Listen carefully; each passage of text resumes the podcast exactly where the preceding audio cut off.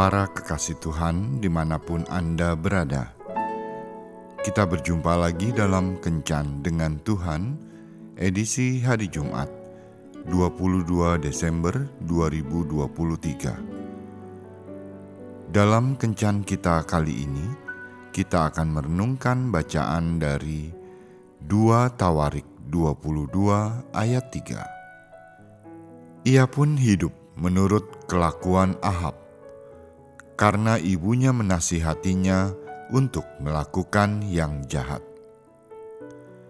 Sahabat kencan dengan Tuhan yang terkasih, bagi banyak orang, ibu adalah sosok yang sangat istimewa. Besarnya perhatian dan pengorbanan ibu terhadap anak-anaknya tercermin dalam ungkapan kasih ibu sepanjang jalan. Tidak ada ujungnya. Bagi banyak orang, makanan paling enak adalah masakan ibu.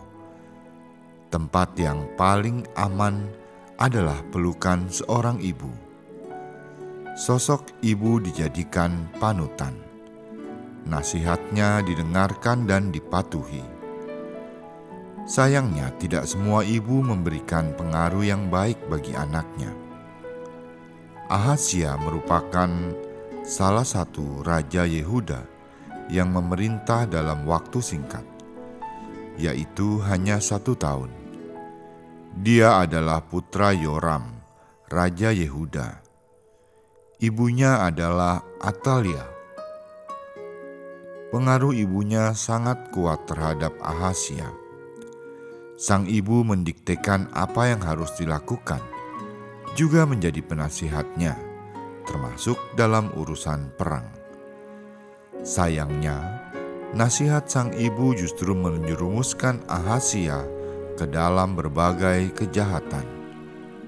Karena Atalia bukanlah orang yang bertakwa.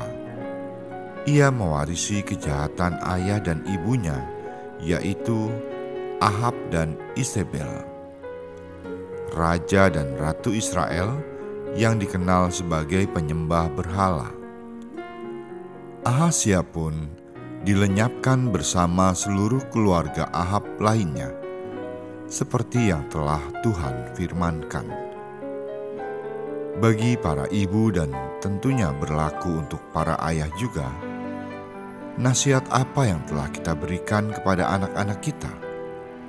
Apakah kita mendidik mereka di jalan Tuhan?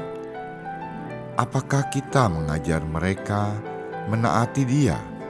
Dan mengusahakan kebaikan bagi orang lain, atau sebaliknya, sadarilah bahwa pengaruh orang tua amat besar bagi anak-anaknya. Kiranya kita mengarahkan mereka ke jalan yang benar. Tuhan Yesus memberkati. Marilah berdoa. Tuhan Yesus, Terima kasih untuk ibu yang telah kau berikan padaku. Berkatilah ia selalu. Jangan biarkan hatinya menangis karena sikap dan perbuatan anak-anaknya yang mengecewakan hatinya. Hiburlah ia selalu dengan kasih dan kekuatanmu. Amin.